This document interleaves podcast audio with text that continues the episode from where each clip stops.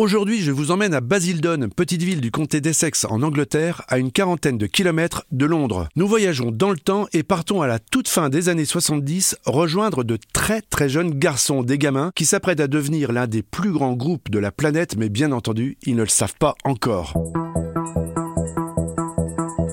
Nous sommes en 77 précisément et les futurs membres de Dépêche Mode, puisqu'il s'agit d'eux, ne se sont pas encore tous rencontrés. En effet, avant de se réunir et de former l'un des groupes phares de la musique électronique, les quatre membres de Dépêche Mode ont chacun connu des premières expériences musicales. Des projets auxquels il a fallu à chaque fois bien sûr donner un nom. C'est la base pour former un groupe entre copains et d'ailleurs c'est pas toujours très facile. En cette année 77, le jeune Vince Clark à la guitare et au chant, accompagné d'Andy Fletcher à la basse, ont par exemple choisi No Romance in China pour leur duo de post-punk. Quelques mois plus tard, ce même Vince Clark, toujours à la guitare, choisit The Plan pour son nouveau trio New Wave. Tout près d'eux, à seulement quelques pâtés de maison, un jeune guitariste, un certain Martin Gore, baptise son groupe Norman and the Worms. Il faut donc attendre 1980 pour que les trois garçons, Vince Clark, Martin Gore et Andy Fletcher, se réunissent et forment les Composition of Sound. Le groupe compose quelques titres qui sonnent d'ailleurs plutôt pas mal, plutôt bien, mais il leur manque un chanteur. Et c'est Vince Clark qui va le trouver à l'occasion d'un concert étudiant sur une petite scène locale. Ce soir-là, il tombe sous le charme d'un jeune chanteur qui reprend Heroes de David Bowie, un certain Dave Gahan.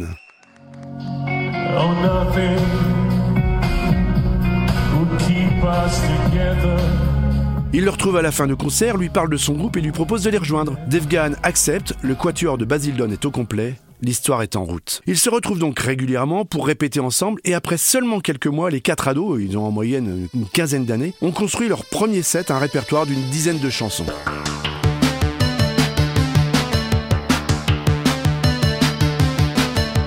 Encore quelques heures, ils vont même se produire en public leur tout premier concert dans un pub, dans un pub du quartier. Et c'est le patron de ce pub qui, justement, les contacte juste avant le concert. Il veut savoir sous quel nom il doit les annoncer. Quel nom il doit inscrire sur l'ardoise, l'ardoise qu'il va placer en vitrine et qui annoncera la session du soir. Le problème, c'est que les quatre garçons ne sont pas encore tombés d'accord sur un nom de groupe. Et en fait, ils n'y ont pas vraiment pensé. Le jeune chanteur est donc pris un peu de cours pour répondre et il est alors comme euh, attiré par un magazine, un magazine de mode français qui est posé sur une table basse là juste devant lui. Il y voit un titre qui il n'hésite pas une seconde et il dit d'un ton très très assuré Dépêche mode. Nous nous appelons Dépêche mode.